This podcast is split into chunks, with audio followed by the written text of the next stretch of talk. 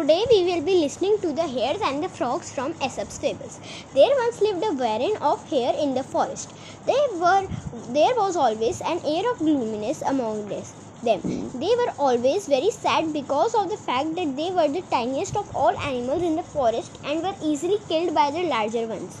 They pitied themselves for their helplessness all the time. It is high time now, announced the leader. We cannot live with the fear of being attacked all the time. We agree, said the others.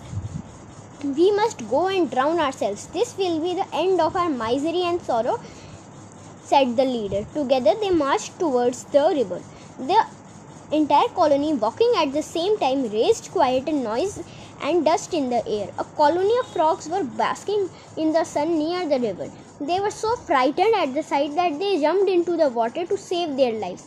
Watching the frogs scared of them, the, re- the leader realized it is not so bad being a hare after all. Moral There is always someone worse off than ourselves. Thank you.